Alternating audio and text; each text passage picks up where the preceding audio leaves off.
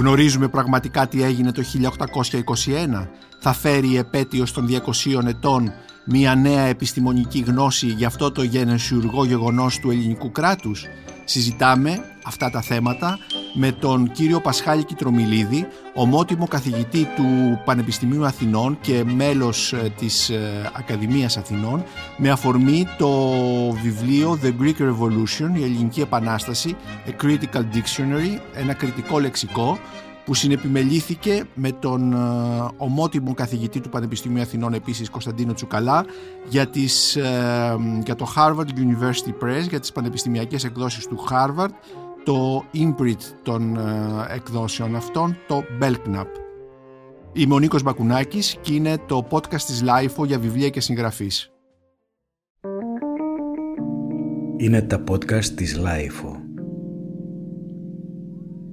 Κύριε Πασχάλη Κιτρομιλίδη, σας καλημερίζω εδώ στο στούντιο της LIFO σε αυτή την τηλεφωνική συνομιλία μας η οποία έχει ως αφορμή την, το κριτικό λεξικό για την Ελληνική Επανάσταση The Greek Revolution A Critical Dictionary που μόλις εκδόθηκε από τις εκδόσεις του Πανεπιστημίου Harvard και ιδιαίτερα από ένα imprint, ε, από ένα εκδοτικό σήμα θα λέγαμε των εκδόσεων ναι. αυτών που λέγεται Belknap.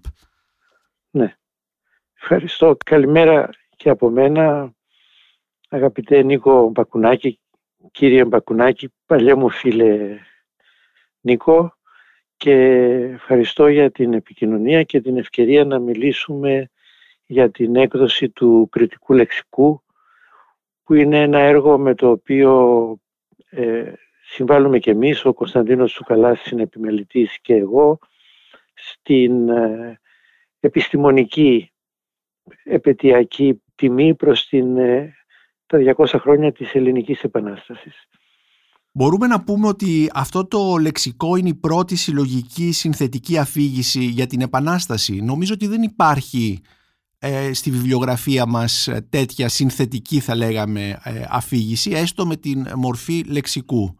Μόνο ότι εδώ δεν είναι το κλασικό λεξικό.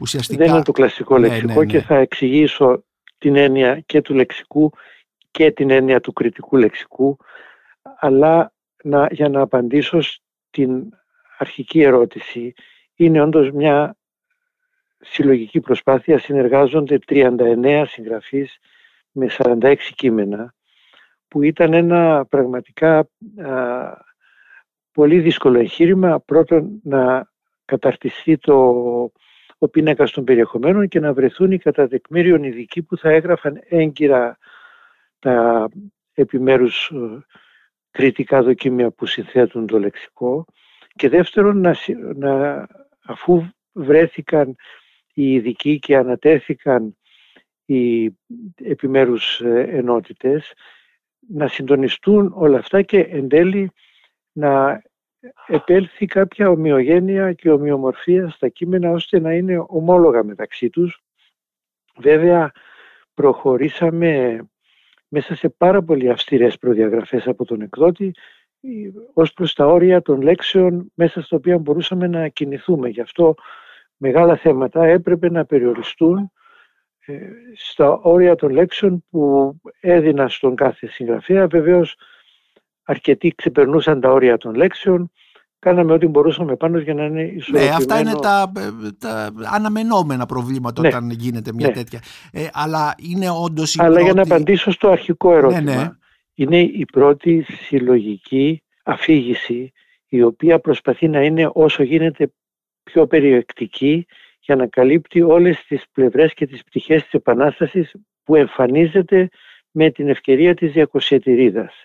Βεβαίως πρέπει να προσθέσω ότι αντίστοιχα συλλογικά έργα, δηλαδή συνεργασίες πολλών συγγραφέων που καλύπτουν όλο το φάσμα της επαναστατικής δεκαετίας, προϋπήρχαν στην βιβλιογραφία και κατεξοχήν ο 12ος τόμος της ιστορίας του ελληνικού έθνους της εκδοτικής Αθηνών, που είναι ένα ανεκτήμητο έργο στο οποίο ομολογώ τις οφειλές μου με την έννοια ότι εκεί υπάρχουν όλες οι λεπτομέρειες και μπορούσε κανείς να προσφύγει για να ελέγξει ακριβώς ε, λεπτομέρειες. Ε, όμως Υπάρχει επίσης και ο τρίτος τόμος της ιστορίας του νέου ελληνισμού πιο πρόσφατα που επιμελήθηκε ο, ο Βασίλης Παναγιωτόπουλος που και αυτό είναι ένα έργο συλλογικό με μεγάλες δοκιμιογραφικές ε, ενότητες. Όμως το δικό μας είναι το έργο το οποίο αξιοποιώντας όλο αυτό το προγενέστερο και εκτιμένο προσπαθεί να συνδιαλεχθεί και με την σύγχρονη ιστοριογραφία και κυρίως να τοποθετήσει τα φαινόμενα που συνθέτουν την Ελληνική Επανάσταση που είναι πολλά ποικίλα και πολύπλοκα και κτίνονται σε μία περίοδο που ξεπερνά τα 10 χρόνια στην εποχή των Επαναστάσεων. Αυτό ήταν η στόχευση την οποία από την αρχή είχα και την οποία προσπάθησα κατά κάποιον τρόπο να πραγματώσω με, αυτή, με το σχεδιασμό της έκδοσης ήταν να δείξουμε ότι η Ελληνική Επανάσταση δεν ήταν ένα μεμονωμένο εσωστρεφές γεγονός, αλλά ένα, μια αλληλουχία γεγονότων και διεκδικήσεων που εγγράφονται μέσα στη λογική της μεγάλης εποχής των επαναστάσεων και μάλιστα κατέχει και την στρατηγικά κρίσιμη θέση ότι τα επαναστατικά γεγονότα στην Ελλάδα και το γεγονός πραγματικά καταλητικής σημασίας το ότι επέζησε για 10 χρόνια η Επανάσταση παρά τους εμφυλίους την, ε, παρά τους εμφυλίους, παρά την εισβολή του Ιμπραήμ και τα ναι. λοιπά επέζησε για 10 χρόνια με αποτέλεσμα να αναζωογονηθεί η εποχή των επαναστάσεων στην Ευρώπη που είχε κατασταλεί μετά την ήττα της Γαλλικής Επανάστασης και του Ναπολέοντα. Δηλαδή μέσα στην εποχή της άγριας καταστολής που συνδέεται με την παλινόρθωση, δηλαδή πέντε χρόνια μετά το συνέδριο της Βιέννης που επαναφέρει την παλινόρθωση τους παλιούς ε, απολυταρχικούς μονάρχες στους θρόνους τους οι Έλληνες ξεσηκώνονται, καταφέρνουν να κρατήσουν ζωντανή την επανάστασή τους και εν τέλει επιτυχάνουν να δημιουργήσουν το πρώτο ανεξάρτητο εθνικό κράτος στην Ευρώπη μετά το 1815, πολύ πριν αυτό επιτευχθεί από τους Ιταλούς, τους Γερμανούς και τους λαούς της κεντρικής Ευρώπης. Λοιπόν, Επομένως έχει μια μοναδικότητα. έχει μια μοναδικότητα. Αυτά τα στοιχεία κάνουν τα φαινόμενα και τα έργα, τα επαναστατικά που συνθέτουν αυτό που ονομάζουμε Ελληνική Επανάσταση, ένα γεγονός πανευρωπαϊκής και παγκόσμιας σημασίας. Και όλη η προσπάθεια που κάναμε και ήταν, σας διαβεβαιώ, επίμοχτη προσπάθεια, με πάρα πολύ κόπο και πάρα πολύ μεγάλο άγχος για να επιτευχθεί, γιατί όπως έλεγα πριν δεν είχαμε μόνο τα όρια των λέξεων, είχαμε και τις αυστηρότατες προθεσμίες του εκδότη μέσα στις οποίες έπρεπε να κινηθούμε και μάλιστα να κινηθούμε σε συνεργασία με Έλληνες κυρίως συνεργάτες οι οποίοι την έννοια της προθεσμίας ως επιτοπλίστων αδυνατούν να την καταλάβουν. Ε, καλά εντάξει, αδικείς νομίζω λίγο τους Έλληνες επιστήμονες. Α, αρκετοί ναι. την καταλάβαιναν ναι, και άλλοι δεν την καταλάβαιναν. Ναι, εδώ πρέπει να πούμε κύριε Κιτρομιλίδη ότι από τους 39 συγγραφείς ε, η, του τόμου οι 11 είναι ξένοι, ξένοι ειδικοί, ξένοι επιστήμονες ε, ναι, από είναι είδα, ξένοι, έτσι. ξένοι ελληνιστές. Ξένοι ναι, ελληνιστές, ναι. ναι, ναι, ναι. Έχετε συγκεντρώσει, ε, όσοι θα πάρουν το λεξικό στα χέρια τους και θα δουν τα ονόματα, έχετε συγκεντρώσει ε, τους σημαντικούς ελληνιστές που υπάρχουν σήμερα, κυρίως σε πανεπιστήμια. Ε, και... που, είχαν, που είχαν ειδικότητα στην θεματολογία αυτή. Ναι. Ε, βέβαια θα δείτε ότι από τους δεν τους έχω μετρήσει τους ξένους, αλλά αφού λέτε ότι είναι 11, είναι αυτοί οι 11, είναι κυρίως Άγγλοι και οι πλήστοι έχουν την βάση τους στο μεγάλο πλέον παγκοσμίου εμβέλειας κέντρο ελληνικών σπουδών που είναι το King's College του Λονδίνου. Του Λονδίνου.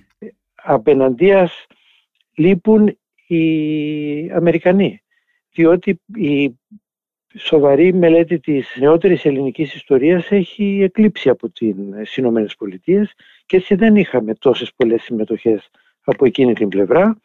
Ε, όμως προσπαθήσαμε να βρούμε ανθρώπους οι οποίοι είχαν ειδικότητα σε αυτό το θέμα το οποίο επρόκειτο να διαπραγματευτούν. Και νομίζω ότι αυτό το πετύχαμε.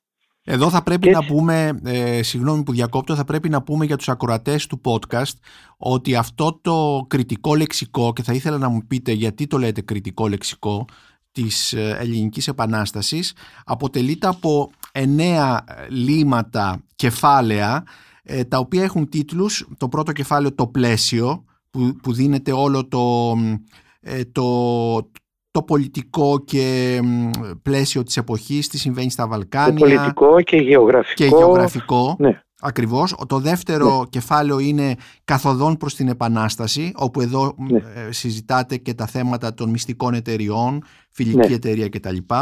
Το τρίτο είναι γεγονότα και χώροι, όπου εδώ βλέπουμε τι συμβαίνει σε κάθε περιοχή του ελληνικού χώρου, στα νησιά, στην, ε, στο Μοριά, στη Ρούμελη, ναι. στην Κύπρο, στην Ήπειρο, στην Κωνσταντινούπολη κτλ. Το τέταρτο ε, έχει τίτλο πρόσωπα και ίσως είναι και από τα πιο ενδιαφέροντα κεφάλαια αυτού του λεξικού γιατί εδώ ε, ταξινομείται τα πρόσωπα στις κατηγορίες κληρική, ε, πολιτικοί ε, ηγέτες, διπλωμάτες, διανοούμενοι, στρατιωτικοί ηγέτες και γυναίκες, το οποίο το βρίσκω ναι. ιδιαίτερα ενδιαφέρον. Ε, το ναι. πέμπτο κεφάλαιο έχει τίτλο «Θεσμοί» και είναι εδώ όχι μόνο η Ορθόδοξη Εκκλησία, αλλά εκεί η εκπαίδευση, βεβαίως οι εθνοσυνελεύσεις, ο τύπος και εδώ βρίσκουμε επίσης και τα οικονομικά της Επανάστασης. Το έκτο ναι. κεφάλαιο είναι ιδέες και δημιουργική έκφραση διαφωτισμός, το οποίο μάλιστα γράφετε εσείς που είστε ειδικό των ιδεών του διαφωτισμού, ε, λογοτεχνία, λαϊκή κουλτούρα ε, και η, η επανάσταση και η δημιουργική, σαν δημιουργική εμπειρία. Είναι ένα πολύ ενδιαφέρον κείμενο. Είναι, είναι ένα πολύ ωραίο κεφάλαιο αυτό από ναι, τα ναι. καλύτερα του τόμου που γράφει ο Πίτερ Μάκριτζ. ακριβώς. Και διαπραγματεύεται ο Πίτερ Μάκριτζ τους δύο πραγματικά δημιουργικότερους εκφραστές της Επανάστασης ως καλλιτεχνικής εμπειρίας που είναι ο Διονύσιος Σολομός και ο Ανδρέας Κάλβος. Αυτό το κεφάλαιο είναι για αυτούς τους δύο ποιητές που εξέφρασαν στο υψηλότερο δυνατό επίπεδο ποιητικής δημιουργίας την εμπειρία της Επανάστασης. Και το τελευταίο κεφάλαιο, το έβδομο, νομίζω 7 είναι. Έβδομο, τα... έβδομο κεφάλαιο. Ναι, ναι, το έβδομο μέρος. Νομίζω του, έκανα ναι. λάθος προηγουμένως και είπα 9. Ναι. Ε, ναι. είναι η, η απήχηση, οι απηχήσεις, όπου εδώ συζητάτε και τα θέματα του φιλελληνισμού, ε, της ε, οπτικής ε, κατά κάποιο τρόπο από ναι, τη αφήγησης ε, της Επανάστασης. Της οικαστικής, της οικαστικής αφήγησης της Επανάστασης. Μέσα από τα έργα τέχνης. Και αυτό πολύ ωραίο κεφάλαιο που συνοδεύεται από υπέροχες έγχρωμες εικόνες. Τα έγχρωμα του τόμου που είναι πολλά και σημαντικά ναι. είναι η εικονογράφηση αυτού του κεφαλαίου. Ναι, που έχει επιμεληθεί η Φανή Μαρία Τσιγκάκου, είναι ναι. ο ήχος της Επανάστασης, η μουσική, η, μουσική, ε, η Επανάσταση... Και η, λογοτεχνία, η Επανάσταση στην Ευρωπαϊκή Λογοτεχνία. Στην Ευρωπαϊκή Λογοτεχνία, οι συμβολισμοί ναι. των επαιτίων, πολύ ενδιαφέρον ε, επίσης κομμάτι με το οποίο κλείνει ο τόμος που γράφει ο Κωνσταντίνος Τσουκαλάς, ε, όλα ναι. αυτά τα θέματα. Λοιπόν, γιατί ε, ονομάζεται κριτικό το λεξικό λοιπόν, αυτό. θα σας πω την αυτοβιογραφική πλευρά αυτής της ιστορίας. Ναι. Το 1989, τη Σοντενέρ, την 200 της Γαλλικής Επανάστασης, είχα την τύχη να προσκληθώ στο Διεθνές Συνέδριο που οργανώθηκε στο Πανεπιστήμιο της Σορβόνης από τον καθηγητή Μισελ Βοβέλ, που ήταν ο διευθυντής του Ινστιτούτου Ιστορίας της Γαλλικής Επαναστάσεως στο Ισορβόνη και οργάνωσε ένα κολοσιαίο συνέδριο του οποίου τα πρακτικά εκδόθηκαν σε τέσσερις τόμους. Και πέρασα αρκετές μέρες τότε στο Παρίσι και είδα τι γινότανε και τι έβγαινε και όλες τις πλευρές του εορτασμού και ήλπιζα μάλιστα πως και ο δικός μας εορτασμός φέτος θα ήταν κάτι αντίστοιχο. Δυστυχώς δεν μας το επέτρεψε η πανδημία. Η έκδοση η οποία με εντυπωσίασε περισσότερο από όλες ήταν το Dictionnaire Critique de la Révolution Française, το οποίο είχε εκδοθεί εκείνο τον χρόνο ε, με την επιμέλεια του Φρανσουά Φιρέ και της Μονά Οζούφ. Και μάλιστα αυτός ο ογκοδέστατος τόμος που ξεπερνά τις χίλιες σελίδες βγήκε το ίδιο έτος σε αγγλική μετάφραση από το Harvard University Press πάλι στη σειρά του Belknap ε, Press, δηλαδή στη σειρά που περιλαμβάνουν τα πιο διακεκριμένα βιβλία που εκδίδουν κάθε χρόνο. Και σκεφτόμουν τι ωραίο να είχαμε ένα αντίστοιχο λεξικό και για την Ελληνική Επανάσταση. Μάλιστα εκείνο το χρόνο είχε εκδοθεί στο Παρίσι και ένα άλλο πολύ σημαντικό λεξικό, το Dictionnaire historique de la Révolution française του Albert Soboul, του μεγάλου μαρξιστή ιστορικού της Γαλλικής Επανάστασης, το οποίο ε, επιμελήθηκαν διάφοροι συνεργάτες του Σομπούλ και είναι και αυτό ανεκτήμητο γιατί αυτό είναι κλασικού τύπου λεξικό με μικρά λίματα που τα βρίσκεις σχεδόν όλα που θέλεις να βρεις εκεί μέσα. Αλλά εμένα με εντυπωσίασε τον Dictionnaire Critique διότι είχε την πρόθεση να ξαναδεί κριτικά πρώτον όλη τη συζήτηση περί της Γαλλικής Επαναστάσεως και μετά έδινε ιδιαίτερη σημασία στα ιδεολογικά ρεύματα, στις ιδέες, στην ιστοριογραφία και στις συζητήσεις. Και είχα πάντα την επιθυμία να κάνουμε κάτι και για τη δική μας περίπτωση. Μάλιστα τότε, το 1990, έγραψα και ένα μικρό βιβλίο, το οποίο ονομάζω Γαλλική Επανάσταση και Νοτιοανατολική Ευρώπη, το οποίο αργότερα βγήκε σε δεύτερη έκδοση το 2000 και τώρα ετοιμάζεται η τρίτη έκδοση πρέπει να σας πω, στο οποίο πήρα ιδέες και κυρίως έννοιες, concepts από το Dictionnaire Critique και προσπάθησα να δω πώς θα μπορούσαν να εφαρμοστούν στην περίπτωση όχι μόνο στενά της ελληνικής ιστορικής εμπειρίας αλλά γενικότερα της νοτιοανατολικής Ευρώπης. Υπήρχε λοιπόν αυτή η προϊστορία. Όταν λοιπόν πλησίαζε η δική μας η επέτειος τότε ο πρόεδρος του Διοικητικού Συμβουλίου του Ελληνικού Ιδρύματος Πολιτισμού Κωνσταντίνος Τσουκαλάς ε, με συμβουλεύθηκε τι θα μπορούσε το Ίδρυμα να κάνει για την επέτειο. Εγώ ήμουν μέλος του Διοικητικού Συμβουλίου εκείνο το διάστημα και είπα στον Κωνσταντίνο πέρασε από το σπίτι να σου δείξω κάτι, να σκεφτούμε τι μπορούμε να κάνουμε και έβγαλα και του έδειξα μετά τον καφέ το Dictionnaire Critique. Το κριτικό λεξικό της Το κριτικό λεξικό ναι. του Φιρέ και ο Ζούφ. Και ενθουσιάστηκε ο Τσουκαλάς και μου λέει έχεις δίκιο να κάνουμε κι εμείς κάτι αντίστοιχο. Τώρα γιατί το ονομάσαμε κριτικό λεξικό. Κριτικό, ναι, ακριβώς. Ε, που είναι βέβαια εμπνευσμένο από τον τίτλο του αντίστοιχου γαλλικού λεξικού, αλλά είναι κριτικό με την εξής έννοια. Έλεγα πάντα στους συγγραφείς να σκεφτείτε ποια είναι η συμβατική άποψη για αυτά τα οποία θα γράψετε και να πορευθείτε με γνώμονα αν η συμβατική άποψη μπορεί να επιβεβαιωθεί, να γίνει αντικείμενο μιας πιο εκλεπτισμένης επεξεργασίας ή αν χρειάζεται να αναθεωρηθεί. Και με αυτή την έννοια πραγματικά οι άνθρωποι σκεφτόντουσαν κριτικά τα θέματά τους και διόρθωσαν Ποιες είναι αυτέ, κύριε Κάπως εκλέπτηναν τις... Ναι. Για παράδειγμα... Ποιες είναι αυτές, μπορείτε να μας δώσετε ένα παράδειγμα κάποιας ε, παραδεδεγμένης ε, ιδέας, ας πούμε, ε, που αναθεωρήθηκε; Για παράδειγμα, το, μ' αρέσει να το λέω αυτό.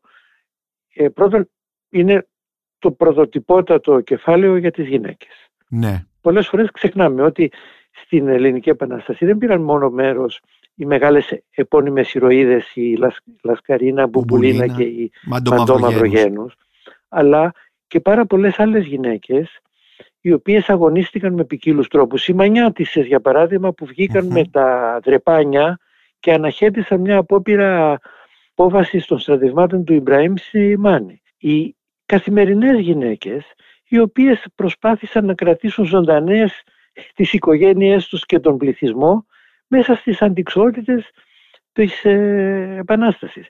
Λοιπόν, αυτή η πλευρά. Επομένως, οι γυναίκες ήταν ένα αγνοημένο κομμάτι. Ένα αγνοημένο κομμάτι και χαίρομαι που μπορέσαμε και το περιλάβαμε στο κριτικό λεξικό, χάρη βέβαια και στην Ελένη Αγγελομάτη Τσουγκαράκη, η οποία είχε δουλέψει για αυτά τα θέματα και μας έγραψε ένα πάρα πολύ ωραίο κεφάλαιο. Μάλιστα ήταν μεγαλύτερο από το όριο των λέξεων που είχαμε και ναι. αγωνιστήκαμε πάρα πολύ. Ωραία. ε, άλλο άλλο έτσι πιο ας, Το άλλο κεφάλαιο είναι το κεφάλαιο για τις ε, παραδονάβιες ηγεμονίες. Ναι. Στο πρώτο μέρος του βιβλίου που μιλούμε για τα ιστορικά και γεωγραφικά συμφραζόμενα.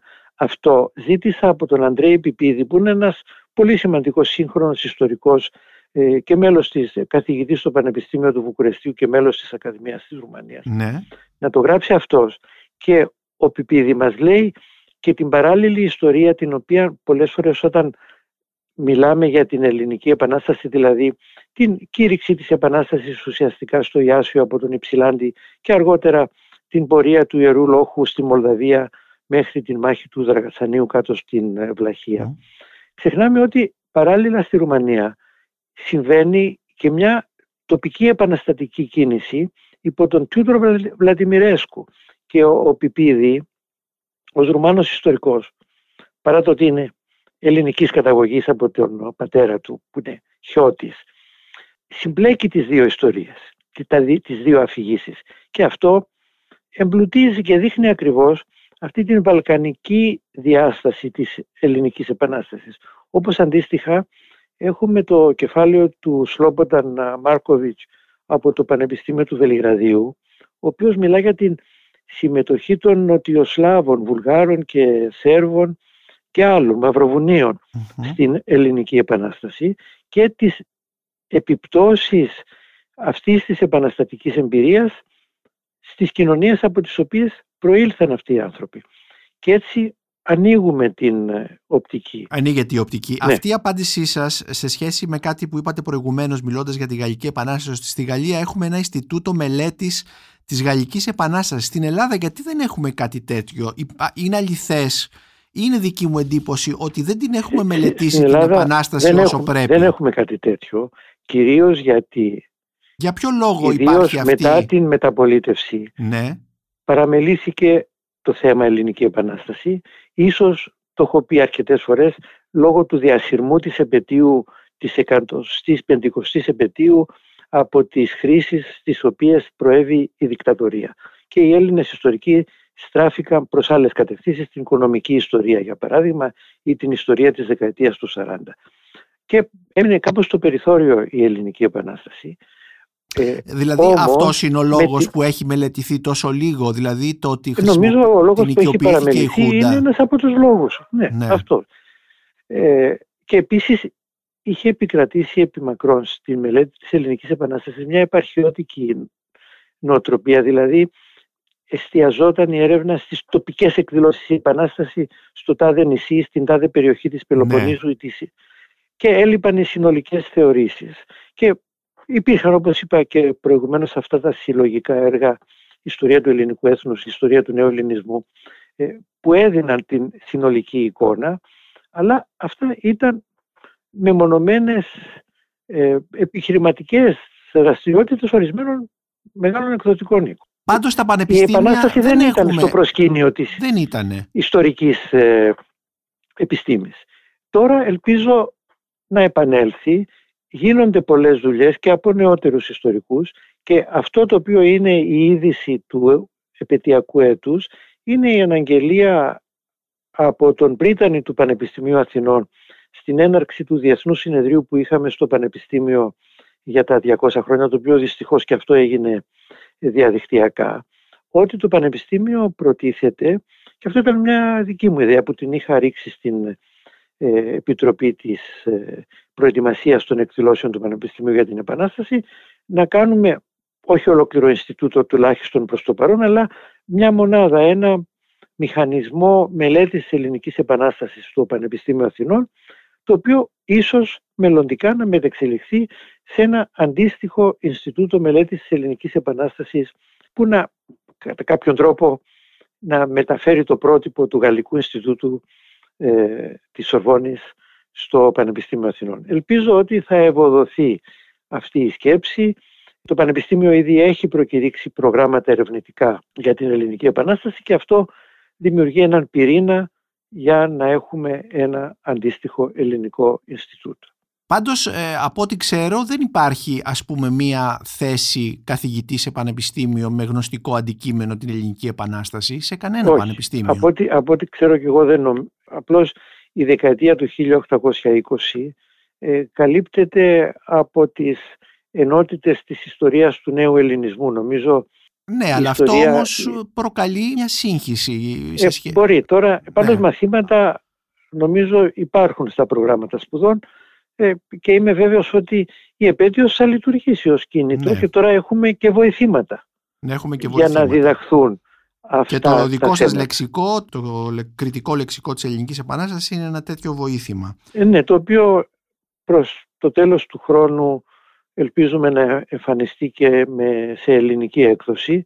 από τις πανεπιστημιακές εκδόσεις Κρήτης που το, ήδη έχουν αρκετά προχωρήσει στην προετοιμασία ε, οπότε θα υπάρχουν βοηθήματα διότι το κριτικό λεξικό εκτός από τα κείμενα έχει και πλούσια βιβλιογραφία που θα ναι. μπορούν οι χρήστες του λεξικού να χρησιμοποιήσουν ως αφετηρία για περαιτέρω μελέτη του θεματος Θα ήθελα να υπογραμμίσω ότι τίποτε μέσα στο κριτικό λεξικό δεν είναι εξαντλητικό. Ναι. Είναι όμως, ελπίζω, ε, τα ουσιώδη ναι. και ως προς το περιεχόμενο και ως προς τη βιβλιογραφία. Και επίσης δίνεται ένα συνθετικό πλαίσιο μέσα στο οποίο μπορούν να κινηθούν ε, νεότερες έρευνες κτλ. Υπάρχουν, να ναι. ρωτήσω ε, όσον αφορά σε σχέση με την μελέτη της Επανάστασης, υπάρχουν τεκμήρια και αρχεία και τα λοιπά τα οποία δεν έχουμε δει ακόμη και ίσως αποκαλύψουν και άλλα πράγματα; Νομίζω ναι υπάρχουν και έρχονται στο φως τώρα με την επέτειο και έχει πλουσιότατο ακόμα υλικό που είναι κατατεθειμένο στα Γενικά Αρχεία του κράτους και στα τοπικά παραρτήματα των Γενικών Αρχείων του κράτους και όλα αυτά μπορούν να μελετηθούν. Αλλά το άλλο το οποίο δεν κουράζομαι να επαναλαμβάνω χρειάζεται όχι μόνο να ψάχνουμε το ανέκδοτο ναι. και το άγνωστο, να ξαναδιαβάσουμε τις δημοσιευμένες πηγές και να ξαναδιαβάσουμε την προγενέστερη ιστοριογραφία του 19ου και του 20ου αιώνα. Την οποία αναγνωρούμε κάνουμε... όμως. Να μην... Αυτό και είναι πολλές φορές η δική μου η έκκληση και, η ναι. επιμονή. Να τα ξαναδιαβάσουμε όλο αυτό τον πλούτο των κειμένων και να μην κάνουμε τους έξυπνους. Να μην κάνουμε τους έξυπνους και να μιλάμε χωρίς να διαβάζουμε τα κείμενα και τις πηγές. Τώρα, μου δίνετε... πηγές, ναι, κύριε ενώ πρώτον βεβαίως τα απομνημονεύματα των αγωνιστών που εκδίδονται από τα μέσα του 19ου αιώνα μέχρι τα μέσα του 20ου βγαίνουν συνεχώς ανέκδοτα απομνημονεύματα αλλά να διαβαστούν και οι ιστορικές συνθέσεις οι οποίες προσπαθούν κάπως να τακτοποιήσουν τα πράγματα. Αναφερθήκατε ήδη στην ιστορία του ελληνικού έθνους, στην ε, σύνθεση που του... είναι πρόσφατα αυτά. Εγώ λέω, θα πάω πίσω... Του Βακαλόπουλου και παλιότερα. Θα πάω πίσω στον Βακαλόπουλο που ε, έχει γράψει σειρά τόμων για την ιστορία της ελληνικής επαναστάσεως. Και ο, ο Βακαλόπουλος στα πρώτα του πρώτα του έργα έκανε ένα σημαντικότατο πρωτοποριακό έργο για τους πρόσφυγες στην ελληνική επανάσταση. Και δεύτερον τη σύνθεση του Διονυσίου Κοκκίνου, ο οποίος επίσης έκανε μια προσπάθεια να συνθέσει τα γνωστά και να τα δώσει και με τρόπο το, ο οποίος είναι ε, αξιοδιάβαστος πραγματικά, τελείως ξεχασμένος σήμερα ο Κόκκινος και πίσω από αυτούς είναι οι μεγάλες συνθέσεις του 19ου αιώνα. Ο Σπυρίδων Τρικούπης, ο Ιωάννης Φιλίμων και κατεξοχήν ο, ο Κωνσταντίνος Παπαρηγόπουλος. Όλοι μιλούν για τον Παπαρηγόπουλο χωρίς να το διαβάζουν. Και είναι καιρός να σταματήσει αυτή η αλαζονία των ημιμαθών απέναντι σε αυτές τις πηγές. Πρέπει να τις αντιμετωπίζουμε με σεβασμό και να σκεφτόμαστε τι μπορούμε να αντλήσουμε από αυτούς με την κριτική τους ανάγνωση. Και αυτό πραγματικά είναι η έκκληση που κάνω και στους νεότερους που θα προσεγγίσουν, που θα σκύψουν πάνω στα συγκλονιστικά φαινόμενα της ελληνικής επανάστασης που είναι μια εμπειρία και ανάτασης ελπίδας και ηρωισμού αλλά και πόνου και ανθρωπιστικών καταστροφών και πολλών δεινών μέσα από τα οποία εμφανίστηκε τελικά η σύγχρονη Ελλάδα. Ε, άλλωστε ε, στο, στο κριτικό λεξικό ε, υπάρχει και βρίσκουμε σελίδες και για την ψυχολογική πλευρά της Επανάστασης και για την κοινωνική πλευρά με τις ας πούμε ξέρουμε πόσες, πόσα ήταν τα θύματα οι άμαχοι που έχασαν τη ζωή τους στη διάρκεια της Επανάστασης σε μια... Έχουν, έχουν προταθεί Έχουμε αριθμό... κάποιοι υπολογισμοί ναι. δεν, δεν μπορούμε να είμαστε ποτέ εγώ σε αυτό το ερώτημα απαντώ δεν το ξέρουμε. Δεν ξέρουμε την απάντηση. Αλλά ότι ήταν τεράστιος ο αριθμός, αυτό είναι, είναι βέβαιο. Όπως επίσης δεν γνωρίζουμε και τον ακριβή αριθμό των προσφυγικών ε, μετακινήσεων. Ναι. Δηλαδή από θέατρα της Επανάστασης όπου συντελούνται μετά τα αντίπεινα των ε, Οθωμανικών ε, αρχών φεύγουν κύματα προσφύγων που καταφεύγουν σε άλλα σημεία. Έτσι για παράδειγμα δημιουργήθηκε από πρόσφυγες από τα Ψαρά και τη Χίο και τις Κιδονίες της Μικράς Ασίας δημιουργήθηκε μια από τις μεγάλες πόλεις της Ελλάδας, η Ερμούπολη. Η Ερμούπολη. Ή έτσι δημιουργήθηκε ως μεγάλο αστικό κέντρο τον Ναύπλιο. Έφευγαν αυτοί, ερχόντουσαν στην ε, πρωτεύουσα της ε, ελεύθερης Ελλάδας. Λοιπόν, δεν γνωρίζουμε τα ποσοτικά στοιχεία, έχουν μελετηθεί αυτά τα θέματα, αλλά είναι κάτι το οποίο δεν μπορεί τελικά και οριστικά να απαντηθεί γιατί δεν υπάρχουν αξιόπιστες στατιστικές. Κύριε Κεντρομιλίδη, ε, θα ήθελα να, να κρατήσω από προηγούμενη απάντησή σας ε, τη σκληρή φράση «αλαζονία των ημιμαθών» γιατί βλέπουμε και θα ήθελα να το σχολιάσουμε λίγο περισσότερο αυτό γιατί είναι και ε, κυριαρχεί σήμερα στο δημόσιο λόγο. Βλέπουμε πάρα πολλούς και ιστορικούς ανάμεσα που μιλούμε πολύ ευκολία για την Επανάσταση χωρίς όμως από πίσω να, να στηρίζονται σε, σε τεκμήρια, σε δική τους έρευνα. ε, και επίσης ε, βλέπουμε την χρήση ενός λόγου που κλείνει το μάτι ή όχι στη σύγχρονη πολιτική πραγματικότητα και έχουμε και τις φεδρές περιπτώσεις να διεκδικείται ο Κολοκοτρώνης ή δεν ξέρω εγώ τι από σημερινά κόμματα είναι ο Κολοκοτρώνης δικός μας όχι είναι δικός σας κτλ. κτλ. ε, πώς, πώς το βλέπετε αυτό δηλαδή γιατί υπάρχει αυτός ο, ο αλαζονικός πληθωρισμός και γιατί όλοι αυτοί οι άνθρωποι έχουν ανάγκη να μιλήσουν χωρίς τεκμήρια, στον αέρα δηλαδή και να δημιουργούν εντυπώσεις και όλα αυτό, αυτά. Αυτό συμβαίνει δυστυχώς και είναι μέσα στη φύση των ανθρωπίνων πραγμάτων. Φυσικά νομίζω τώρα μπορεί να υπάρχει ένα πολύ μεγάλο στοιχείο υπερβολής λόγω και της λειτουργίας των κοινωνικών δικτύων που λέει ο καθένας ό,τι θέλει χωρίς να ε, σκέφτεται ότι μπορεί να υπάρξει κάποιο είδους κόστος.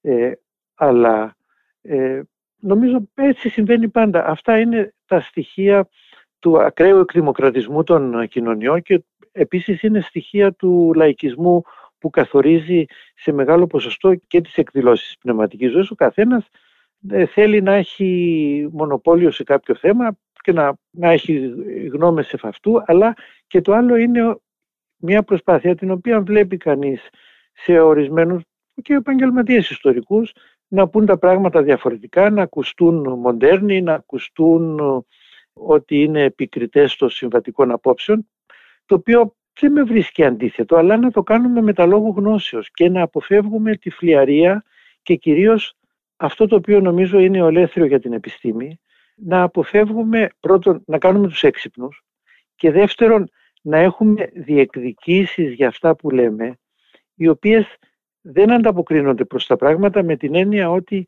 μπορεί όλους τους ισχυρισμούς, τις αξιώσεις που εγείρουμε εμείς τώρα για κριτική θεώρηση των πραγμάτων, να τις έχουν ήδη διατυπώσει και παλιότεροι ιστορικοί.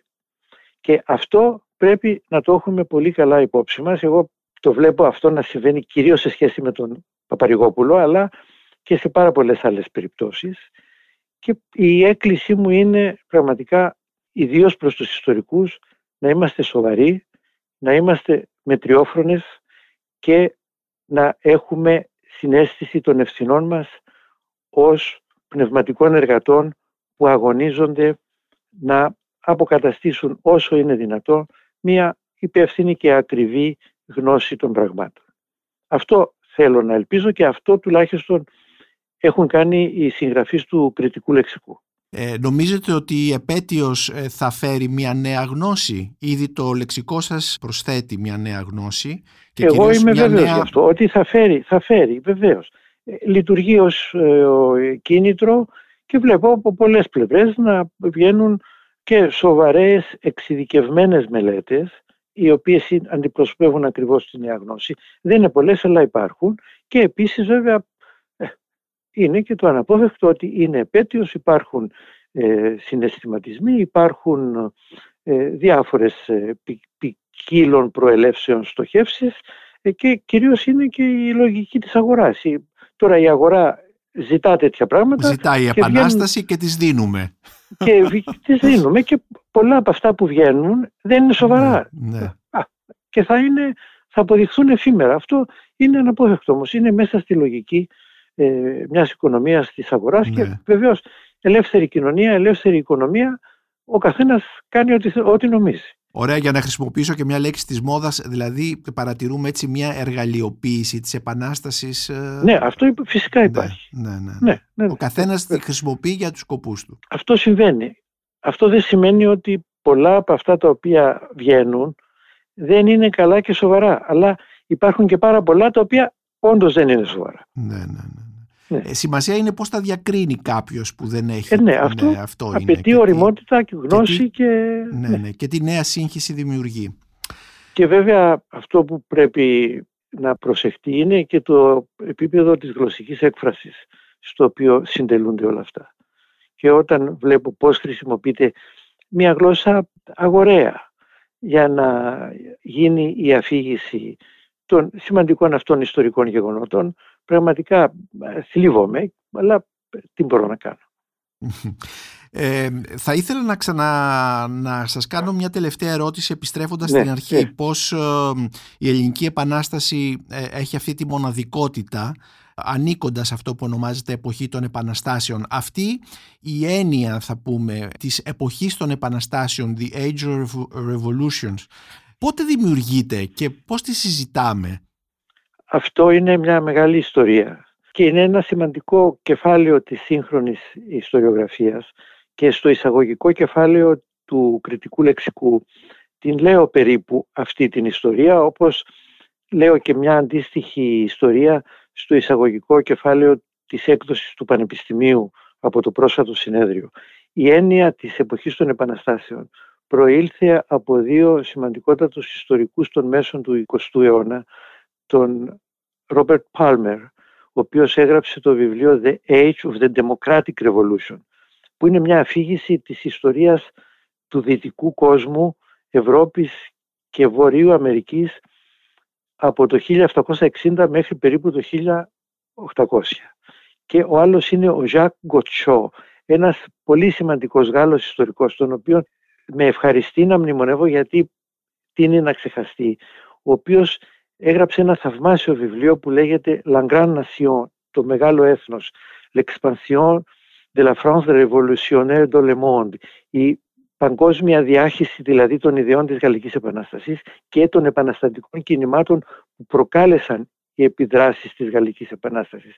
Λοιπόν, αυτά τα δύο έργα μας λένε ότι αυτά που συνέβησαν στην Αμερική τη δεκαετία του 1770 και του 80 και στην Γαλλία από το 1789 μέχρι το 1815 δεν είναι μεμονωμένα εθνικά φαινόμενα που αναφέρονται σε αυτές τις εθνικές κοινωνίες. Έχουν διεθνική και παγκόσμια σημασία και εγκαθιστάται έτσι στην ιστοριογραφία η έννοια μιας συνολικής εποχής Ναι. που καθορίζεται από τις αλλεπάλληλες επαναστάσεις. Και αυτή η έννοια στην οποία μετά κάνει και την αποφασιστική συμβολή ο μέγιστος κατά τη γνώμη μου Βρετανός ιστορικός ο Eric Hobsbawm με το έργο του The Age of Revolution ο οποίος μας δίνει και την οριστική διατύπωση του όρου μας λέει ο Hobsbawm ότι αυτή Αλλά η από εποχή... μαρξιστική όμως οπτική. Μαρξιστική, εντάξει, κα- καλή Ναι. μαρξιστική ανάλυση είναι μια χαρά, όλα σωστά. Ναι. Δεν είχε Όχι, θέλω να άδικο πω ο μήπως Μάρξ. ο Hobsbawm βλέπει... Ο Hobsbawm κάνει και- δύο σημαντικά πράγματα. Ναι, Φέρνει το όριο στην επανάσταση, στην άνοιξη των ευρωπαϊκών λαών του 1848. Εκεί, λέει, τελειώνουν η εποχή των επαναστάσεων. Και δεύτερον, ανεβάζει ως πρωταγωνιστή κοντά στην αστική τάξη, η οποία έκανε συμβατικά τις άλλες επαναστάσεις. Δεν, την έκανε, δεν έκανε μόνο η αστική τάξη της επαναστάσης. Στη Γαλλία την επανάσταση την έκανε κυρίως ο αγροτικός πληθυσμός, που τον ξεσήκωσαν οι επαναστάτες. Και στην ελληνική επανάσταση δεν έχουμε Και τους, την- τους και- αγρότες. Η ελληνική επανάσταση ήταν κυρίως αυτό. Αλλά λέει ο Χοψπάουμ, ο άλλος πρωταγωνιστής είναι η εργατική τάξη. Και φέρνει όλη αυτή την κοινωνική Μάλιστα, δυναμική ναι. στο προσκήνιο και έτσι τι έχουμε τελικά; Έχουμε μία αίσθηση της συνθετότητας και των αιτίων και των αποτελεσμάτων που τελικά συγκροτούν αυτό που ονομάζουμε εποχή των επαναστάσεων και μέσα σε αυτό το περιβάλλον έχει την μεγάλη της σημασία η ελληνική επανάσταση γιατί όπως έλεγα και στην αρχή είναι η καμπή με την οποία αναζωογονείται η εποχή των επαναστάσεων μετά την ήττα του 1814 και την παλαινόρθωση του 1815. Και αυτό είναι και το μεγάλο πλεονέκτημα που έχει μια διεθνής ιστοριογραφία της ελληνικής επανάστασης, δηλαδή που θα μπορούσε να έχει για να αναδείξει ακριβώς αυτή την παγκόσμια σημασία, η οποία επίσης λειτουργεί και δια του κινήματος του φιλελληνισμού, που είναι η εμφάνιση των διεκδικήσεων της παγκόσμιας κοινής γνώμης, φυσικά κυρίως στις δυτικές κοινωνίες, αλλά όχι μόνο σε αυτές, που δια των εκδηλώσεων συμπαράστασης προς τους Έλληνες διεκδικούν κοινωνικές και πολιτικές αλλαγές και στις δικές τους κοινωνίες, όπως η φιλελληνική κίνηση στις Ηνωμένες Πολιτείες, που μαζί με την υποστήριξη των αγωνιζομένων Ελλήνων ζητά και την κατάργηση της δουλείας στη δική τους χώρα. Όλα αυτά είναι τα στοιχεία που καθιστούν την Ελληνική Επανάσταση ένα τόσο σημαντικό πλέγμα γεγονότων που αξίζει να το αντιμετωπίζουμε με τον δέοντα σεβασμό, σοβαρότητα και συνέστηση ευθύνης. Κύριε Πασχάλη Κιτρομιλίδη, αγαπητέ Πασχάλη, ευχαριστούμε πάρα πολύ για αυτή την ενδιαφέρουσα νομίζω συνομιλία. Ελπίζω να απαντήσαμε τουλάχιστον μερικά από τα ερωτήματα και υπάρχουν και άλλες απαντήσεις στις σελίδες του κριτικού λεξικού. Ευχαριστώ πολύ. Ευχαριστώ και εγώ. Είμαι ο Νίκος Μπακουνάκης και ήταν ένα ακόμη επεισόδιο του podcast της LIFO, βιβλία και συγγραφής, με καλεσμένον τον ομότιμο καθηγητή του Πανεπιστημίου Αθηνών και μέλος της Ακαδημίας Αθηνών Πασχάλη Κιτρομιλίδη για την έκδοση The Greek Revolution A Critical Dictionary, η Ελληνική Επανάσταση ένα κριτικό λεξικό ε, που μόλις εκδόθηκε στη σειρά Becknap των Harvard University Press των πανεπιστημιακών εκδόσεων του Harvard.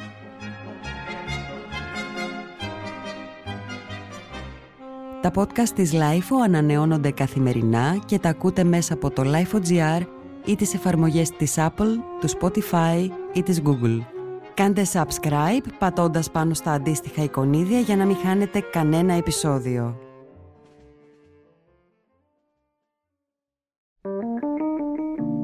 Είναι τα podcast της LIFO.